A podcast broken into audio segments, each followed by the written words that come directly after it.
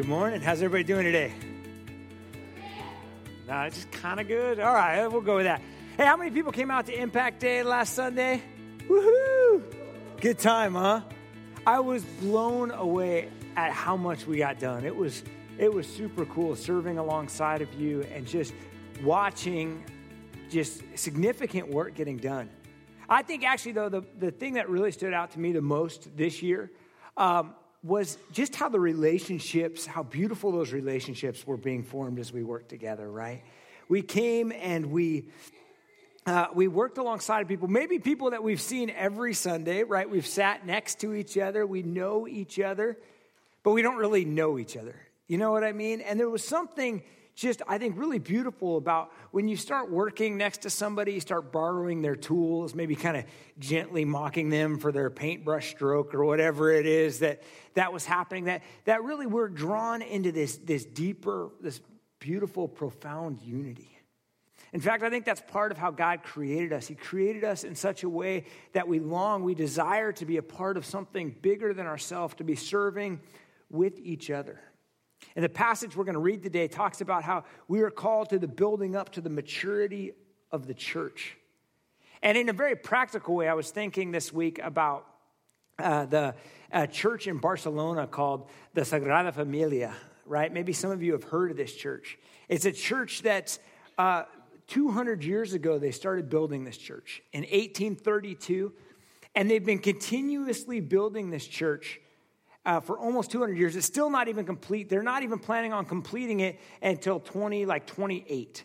And I could just imagine if you are a person that you've come every year for 30 years and you're like part of tower number 13, right? And you come and you lay the bricks for that, that tower. And for 30 years, you feel like, will anything ever get finished? Will we ever get done with this thing, right?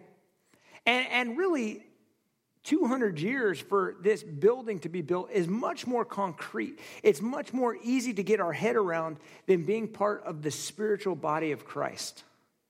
That for 2,000 years is being built up. That, and we know that will not be completed until Christ returns again and, and, and it is completely finished. And yet, that is what this passage is calling us to. It's calling us to participate to give our lives to this calling, this calling which is in the growth, the maturity, the building up of God's church. And, I, and, that's both universal, both Christians everywhere around the world. That's the church of God, the body of Christ, but also locally in our expression of that here at Bridges. So let's, uh, if you want to open your Bibles with me to Ephesians chapter 4, uh, verses 1 through 16. Ephesians 4, 1 through 16. The, uh, the first three chapters of the book of Ephesians, Paul has really focused on the theology of, of who we are and what Christ has done for us. And then the second three chapters of this book, he starts to get very practical on if this is true, if Christ is who he is and has done this and he has created you in this way, then what are we to do as a response of it? And I think that's really what chapter four really starts diving into. So if you got your Bibles open, it says this. I, therefore, a prisoner of the Lord, urge you to walk in a manner worthy of the calling to which you have been called, with all humility and gentleness, with patience, bearing with one another in love, eager to maintain the unity of the Spirit and the bond of peace. There is one body and one Spirit, just as you were called to one hope that belongs to your call one Lord, one faith, one baptism, one God and Father of all, who is over all and through all and in all. But grace was given to each of us according to the measure of Christ's gifts. Therefore, it says, when he ascended on high, he led a host of captives and he gave gifts to men. In saying he ascended, what does it mean but that he also descended into the lower regions of the earth? He who descended is the one who also ascended far above the heavens that he might fill all things.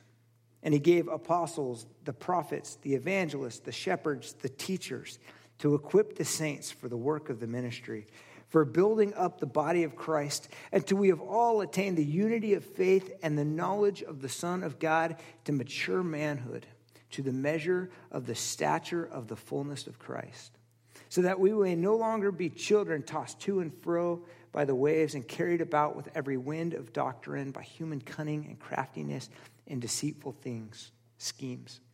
Rather, speaking the truth in love, we are to grow up in every way into Him who is the head, into Christ, from whom the whole body, joined together and held together by every joint for which it is equipped, when each part is working properly, makes the body grow so that it builds itself up in love.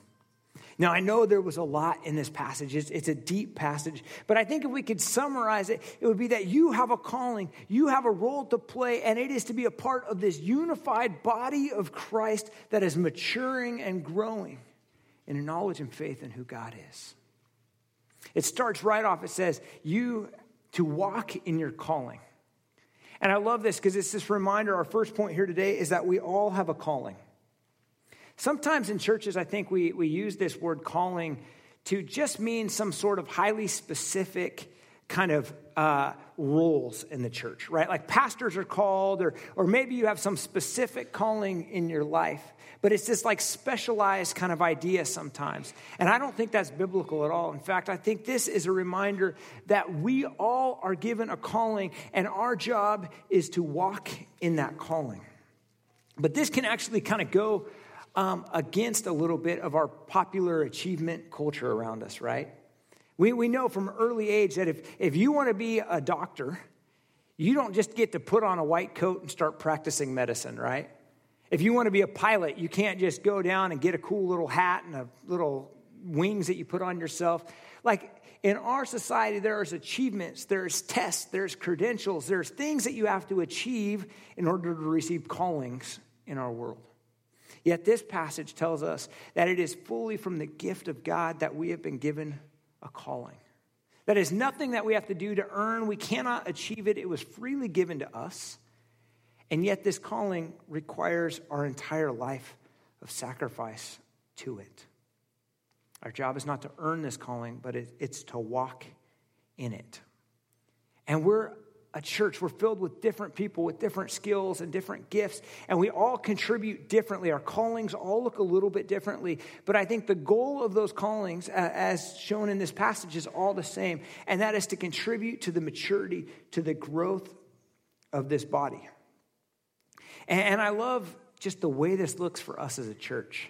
I think this is why we do things like Impact Day, right? It's because we know that, that maturing as a church is not just something that we do as we learn stuff together, but it's something that has to be lived out. It has to be acted on in our life, right? And so we come together and, and we learn and discover more about who Jesus is and what he's called us to. And then together we live that out together and, and we mature together.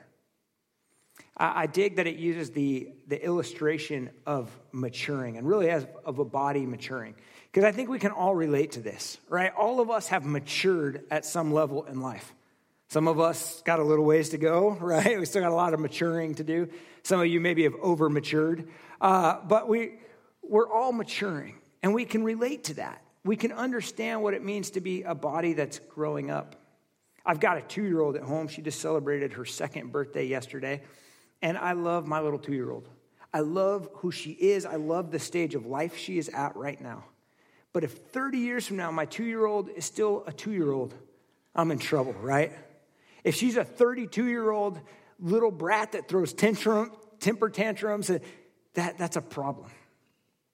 And in the same way, if we're a church that is not maturing, that is not growing up, that is not developing, that's a problem. And so God has called us to this calling uh, of, of maturing together. And in this, I think Paul gives us kind of some specific attributes that, that it looks like for us to be a church, a people that are maturing together. He says that he's calling us to humility and gentleness and patience and forbearing. And in our notes, I call this that our calling is a walk with an anti strut. Right? We all know what a strut is, right? A strut's where you get your chest out, you try to try to prove yourself. You know, just in the way you walk, you want to show that, that you have value, that you mean something. I used to live in San Jose right next to uh, Monterey Highway. And if you've ever been down Monterey Highway at night, you know it's a pretty sketchy place. And about once a month, I'd get this bug that I was going to go for a jog. And it was almost always at night. And I would jog, and as I'm going through my neighborhood, I'm just kind of jogging my normal jog. But when I hit Monterey Highway, my chest went out. You know what I mean? I got my strut jog on, and I was I was running past like the drug dealers and the pimps and the prostitutes. I wanted to prove something that I belonged there, that that was my neighborhood, right? It was my defense mechanism. It was protecting my pride. It was saying, This is me. You don't want to mess with me. And the problem is sometimes we bring that attitude to the church, to each other, and we, we have our defense mechanisms up. And part of being part of this unified body of Christ is putting down our swagger, is putting down our defense mechanisms that protect our pride, and it's allowing ourselves to be vulnerable and broken and gentle with each other. And that's what we see here. We see these attributes this humility and patience and gentleness and forbearance, tolerance. And I think as I see those, I don't think those are the goal of the church as much as that's what keeps us working together, right? It's like, I, again, I'm not mechanical, but I understand that a motor needs to have oil in it to move smoothly, right? And I think humility and gentleness and patience, this is kind of the, the oil in our motor as a church. This is what allows us to mature together. So let's look specifically at, at some of these attributes, right? The first thing is humility. And I think humility is something for us that's easy for us to kind of like over romanticize. We like to picture the, the super powerful, successful person that's still pretty down to earth, and we say, now that's humility. But I think humility is actually something more profound than that, something that gets really sketchy if we try to apply it as a church. In the time that this book was written, about a third of the, the Roman world lived in slavery of some sort. And within the slave community, as I understand it, there, there developed this culture out of really out of being forced into this culture uh, of submission and just fear and, and really what was identified as humility. And so when Paul is calling our church to humility, he's calling us to take on that attitude. Not because we are forced to be in that attitude, but because of what it will do for the body of Christ, the building up of each other. And I think when we, we look at this seriously, it challenges all of us. None of us were born humble right? There's no humble kids. This is a trait that we have to develop, we have to work on. It's a muscle that we have to work out in our life to, to be people who are humble. The next thing he gets to here is he gets to gentleness. And I think gentleness is a, a beautiful concept, but a concept that's really hard to actually do. I think, especially for us as guys, right? This is not a value, gentleness is not a value that's really elevated in our culture. I mean, look at our heroes, our like our Bruce Lees and our um, uh, uh, James Bonds, and maybe you know for the baby boomers out here, your Liam Neeson's, right? Like these dudes are not gentle people. These guys are dudes. These are guys that get shot, the bullet out themselves, and sew themselves back up, right? These are these are not people that show a lot of gentleness in their life. But we also know that these people aren't real; they're fictional characters right? They're one dimensional. That all of us have, have this vulnerability in our life. And I think gentleness doesn't mean weakness, but I think it does mean vulnerability. I think it means putting down our defense mechanisms. It's allowing ourselves to hurt with each other. It's allowing ourselves to be empathetic with each other. It's allowing ourselves to connect emotionally with each other. And I think this goes to the very heart of who Jesus was that though he was God, came down to earth to share life with humanity, to be broken and sacrificed for us. Gentleness, love, compassion, and empathy. And this is a, a trait, an attribute that we need to strive for as followers of Jesus. Another thing he calls us to here is patience. Now, I think I used to be a pretty patient person. In fact, I've even had people tell me I was patient. But if you were to be in my house last night at about bedtime, you would not see a patient man, right? I'm trying to put the girls to bed, and they're in that I can do it by myself phase. And I'm screaming at them over who's gonna put the pajamas on, right? Like, it's, I got no patience, it seems like. And I think this is especially true for all of us. When we have an area where we feel competent in and we're trying to work alongside of somebody that we deem as incompetent, how difficult is it to show patience to that person? How difficult is it to wait and allow them to do it at their own pace? And this, I think, is especially relevant for us as we are maturing together because we all mature at different levels, at different speeds, in different areas of our spiritual walk. And part of being patient is giving people the time to allow God to change them from the inside out. The last thing here is this idea of forbearance or tolerance. It says to bear with one another in love. And I think forbearance is probably a word that most of us don't use on a daily basis. It's something we're not used to, right?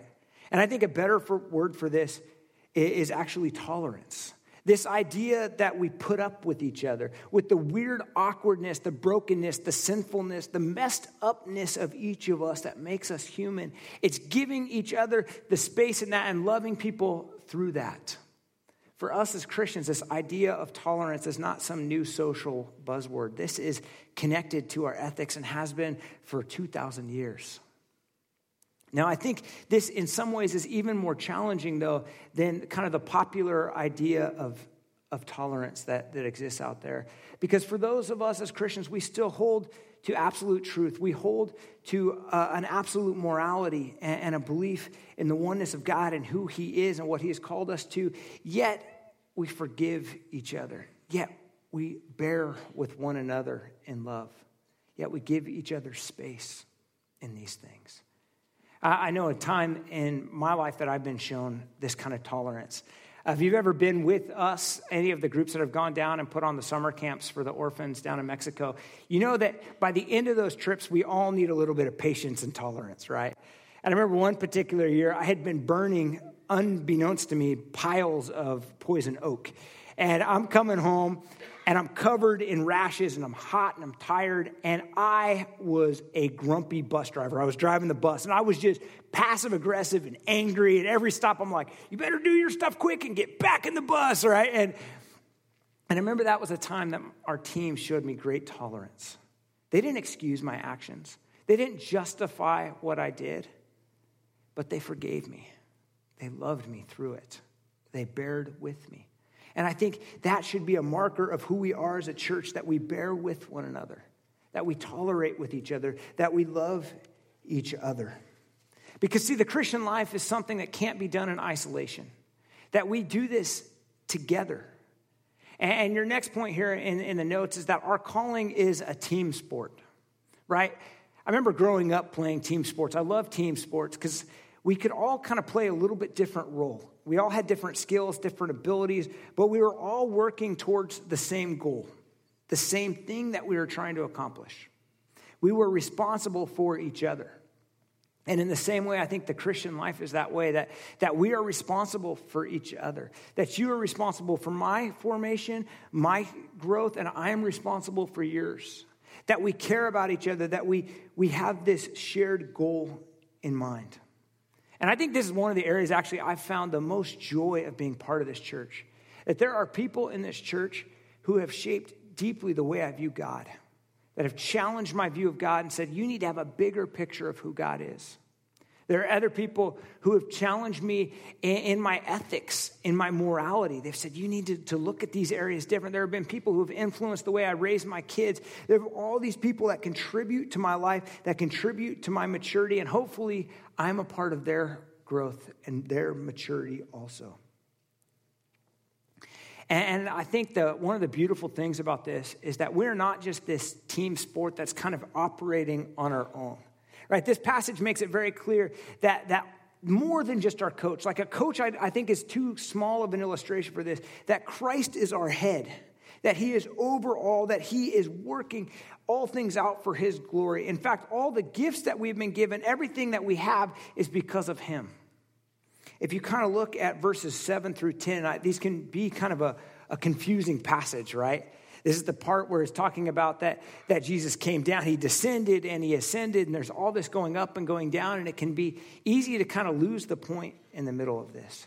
But as I read this, I, I think the, the main thrust of this, this section is simply put that the work of God, the mission of God, is not just found in Jesus coming to earth, but also that he ascended on high. In fact, it said that he ascended above the heavens, that all glory is his, that he has accomplished everything. And now, through his greatness, he has given back gifts to us for the work of ministry. And even to, to kind of make it more profound, he takes Psalm 68, right? That's the quote that's found in the middle of this Psalm 68, 18. And he kind of takes this passage a little bit out of context and flips it around a little bit. Again, under the guidance, I, I believe, of the Holy Spirit. So in Psalms, it says that, that he, kind of referring to God, ascended on high and led a host of captives, and all men gave him gifts. But then when Paul quotes this, he says that he ascended on high, led the, the, the train of captives, and gave gifts to all men. And, and I think what's beautiful about this is both of these are true, right? The fact is that God is building his church that every tongue, tribe, and nation will come and will worship him. And when we worship him, we're bringing glory to God. Yet in that also, God is also giving gifts to all men. He's allowing us to be a part of his kingdom, be a part of his work. We're not just bystanders watching this all unfold, that he has called us into this work, his work.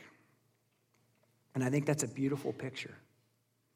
So let's look specifically at a little bit of what this looks like for us as a church. And the next point here is that we are all one. And what a profound concept this is. It's not just that we're working kind of together on something, it's not just that we, we have some shared vision, but that we are actually one, that our connection, our identity is one. All right, so do me a favor. Look around the room, do it quickly. Don't like let people see you looking at them because it could get awkward. And find somebody in the room that you feel like maybe you don't connect with. You don't know them, maybe. Maybe you feel like you're different than them. Maybe you feel, maybe it's even somebody in here that you have issue with, right? Somebody maybe you disagree with, that, that you feel like you have conflict with. Don't look at them too long. We don't want them to see it and create awkwardness, okay? But just kind of look around. And now, as I read this passage, verses uh, three through six, I want you to think specifically of that person and realize that our unity, our oneness is, is deeply connected to who we are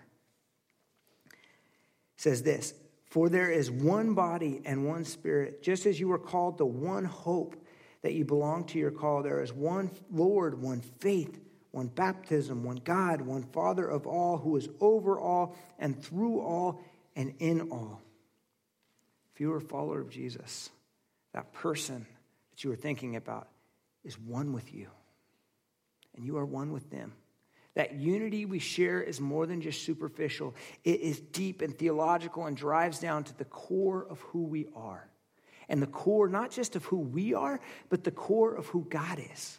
See, look at this passage. It's talking about very Trinitarian language. It's talking about the work of the Holy Spirit in our lives. It's talking about the salvation of Jesus. It's talking about God the Father, the Father, Son, and Holy Spirit. Now, don't, don't get lost in this or don't like kind of check out because this is too theological because this is deep and it's profound and it affects the way we live deeply. So, in eternity past, God has existed in perfect unity with himself, in perfect relationship with himself. He needed nothing to make him happy. It wasn't like God was sitting back in heaven and got bored and needed more relationship, so he created us. No, he was perfectly complete in his relationshipness with himself. Yet he chooses to create humanity. And not only does he create us, it's not like he just creates us and sets us out on a shelf. He creates us and then invites us into unity with him. And we are invited into unity with God Himself and with each other. And that is our identity. And that is why I think this is so crucial that we wrestle with this, that we think about this. That in eternity, we are going to spend eternity in true, perfect relational unity with each other. Now, we're not there yet right? Some of us got a long way to work and to go. But we can start practicing that and experiencing that now. That is part of who we are, and we get to live into that. Unity throughout Scripture is not really, I don't think, is something that we have to achieve. It's something that was given to us. The focus of this passage really is that it's our job to pursue it, to focus on it, to value it, to desire it, to want it, because it's already the truth of who we are. So we are one. But also, we are one, but we also are still individuals, right? In this passage, it talks about in verse 7 that it is by the grace of God that we have been given individually, given gifts out of the abundance of who God is. Of who Jesus is. Out of his glory, we've been given these gifts that we are one body, but we all have different parts, that we have different roles to play, that we have different jobs to do. And I think all this speaks to the creativity and the beauty of God that He would design each of us in such a way that we can contribute to each other for His glory, for His greatness, that the world will see what God is doing in our lives and how we are working together, how we are developing, and it'll bring glory to God because we are one, yet we still have these individual responsibilities and roles to play. I was talking with a, friend of mine the other day, and we were talking about the entire medical team that must have been a part of Steph Curry's knee recovery situation, right? Like, I, got to imagine that there was probably dozens of individuals, different doctors and surgeons and chiropractors and physical therapists and acupuncturists and, you know, whatever else went into recovering his knee so that in an incredibly short amount of time, he could go back to playing at the level he is. And just, I was thinking about the, the whole Golden State team, that it's really not just the starting lineup that are working together as a team. It's all of these different components that are contributing to that, that franchise. And in the same way, I think for us, as, in a much more profound way, actually, for us as a church, that the church is much more than the individuals that show up on our bio page on the Bridges website, right? In fact, here Jesus says that, that God has given apostles and teachers and prophets and evangelists and shepherds. And what does he say their job is? Does he say, Your job then is to do all the work of the church so that people grow up and develop? No. And it says here that, that the job is to equip the saints for the work of the ministry so that the body will mature. Just that reminder that every one of us has a role, has a place to play in this church. That it is not one person's job, it is not even a group of people's job, that it is all of us. That we together live out the calling that God has placed in our life, this calling to, to, to the maturity of the body. So let's get kind of specific of what this is. And I, think that our calling really is this mutual fight for maturity right? It's this idea that, that together in love, that we're all working together so that we can grow into the adulthoodness that God has called us to. In fact, it says that, that when we do this, that we are measured up against the fullness of Christ. And what an amazing picture this is that the church is to be measured up against the fullness of Christ. I picture like a teenage kid, like standing back to back with their dad, you know, always trying to figure out how tall they are compared to their dad. And we stand back to back, not just with like the earthly image of Christ, not just with our picture of who Jesus was, but the fullness of Christ, everything he is. And when I think of that, it reminds me, first off, that we got a ways to go. I look at bridges and I don't see the fullness of Christ. So we can never be complacent. I don't think we can stand back and say, hey, we got a pretty good thing going on here. Let's just be happy with where we're at. No. To our maturity, we still got places to grow. We still got things that God wants to do in our life, but also it reminds me just of the work that God has promised to do in our church, that He's not done with us yet. In fact, it says that, that we are a body and Christ is our head. Uh, I mean, we've all kind of seen little babies, right? And they're always the same, right? They've got these massive heads and these tiny little undeveloped bodies. And, and that's so important because that massive head contains a relatively large brain compared to the rest of the body. And it's because we need those brains to, to develop and to grow into all the things that are required for maturity as a little kid. And for us as a church, we have the massive head, we have Christ Himself that has given us everything we need to mature. So sometimes I think our churches, us, you know, bridges, looks a little bit like one of those babies. We got these tiny little arms, right? We got these little tiny legs, that protruding belly, you know, and we've got this giant head, which is Christ. And, and I think that should give us a lot of confidence and hope that Christ, who has begun a work in us, will continue it on to completion. That he has got a plan for us, plan for his church. So it's about us growing up, maturing. So, again, more specifically, what does maturity for us look like? What does it look like when a church matures? And I think it happens when we focus on faith and knowledge of Jesus. Right? That's what it says that to equip the saints for works of good service, so for the maturing or the unity of faith, and, and the knowledge of the Son of God. That, that while we contribute to each other's lives, that we contribute to this shared faith that we hold, this, this maturity that deepens and becomes more profound, this knowledge of who God is that continually deepens and strengthens. And we do that together and we contribute to each other's lives. And again, this is not, I don't think, something that's just strictly done in an academic sense. I think this is something that's lived out in our life. That, that a, a, a unity of faith, that a knowledge of Jesus is something that we have to learn both academically. We have to learn through sermons and Bible studies and, reading of God's word and reading books that encourage us and shape us. But it also comes when we act those things out together, that we live those amongst each other, that we encourage each other. This is why, as a church, that we invest in so many ministries, that we invest in children's ministries, so that they can grow and mature in a knowledge and a faith of who He is. This is why we, as a church, try to, to create areas that we can grow and mature in as a body. And so, this knowledge is crucial, this, this faith is crucial. But the opposite is also important for us to, to be aware of, right? That the thing that can arrest our spiritual maturity so fast is bad theology. Bad theology arrests our spiritual maturity, and we have to be careful as a church to not allow bad, false teachings to creep up within the church. I'm always amazed when I read scripture how often the warnings are not just protect yourself from stuff outside the church, right? Be careful of the world, be careful of the false beliefs that are out there. But so often it's about the false beliefs that can creep up from within the church, right? The lies that tell us that you know, really, we are the God. It's really about serving us, what makes us happy, what brings us contentment. It's about our success, all our, this or that. You need to somehow earn your own salvation. All these are the lies, I think, that come up within the church. And since we are, are integrated into each other's lives, since we're responsible for each other, we need to encourage and point this out to each other.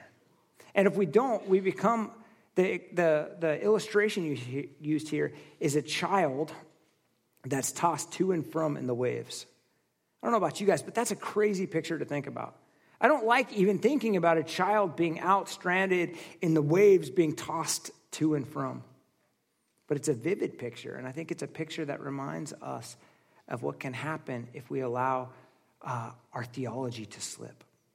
But again, going back to the attitude, the attributes that make us the church, that when we correct each other, when we encourage each other, we do it not out of a place of pride and arrogance, but we do it from a place of humility, of gentleness, of patience, of tolerance, supporting each other, giving each other time, working with each other. As I kind of think about this passage, I think the application is, is pretty simple, really. The application being that we all have a calling that we've been given freely. And it's our job to walk in that calling. And walking in that calling means that we are an active part in the maturing of the body of Christ, and the maturing of each other. And so I think maybe the question that we should be asking ourselves, that we should be challenged with today is how are we contributing to the maturity of the body of Christ? As we grow and mature, are we part of other people's lives? Are they a part of our life? and asking God to expound that and to, to teach us even more deeply what it means to be a part of this body that together is maturing. So let's pray. God, we just praise you. We thank you that you have allowed us, that you have given us the gifts to serve you, to obey you, to follow you, to be a part of each other's lives. We praise you for that. We praise you that you have invited us into unity with you. Um, we know that we're not worthy, that we've done nothing to deserve that, yet you've given it to us. So we praise you for that, God. God, we pray that you continue to challenge us, to shape us, to convict us of what it means to be a part of your body and the role that you're calling us to play. In Jesus' name, amen.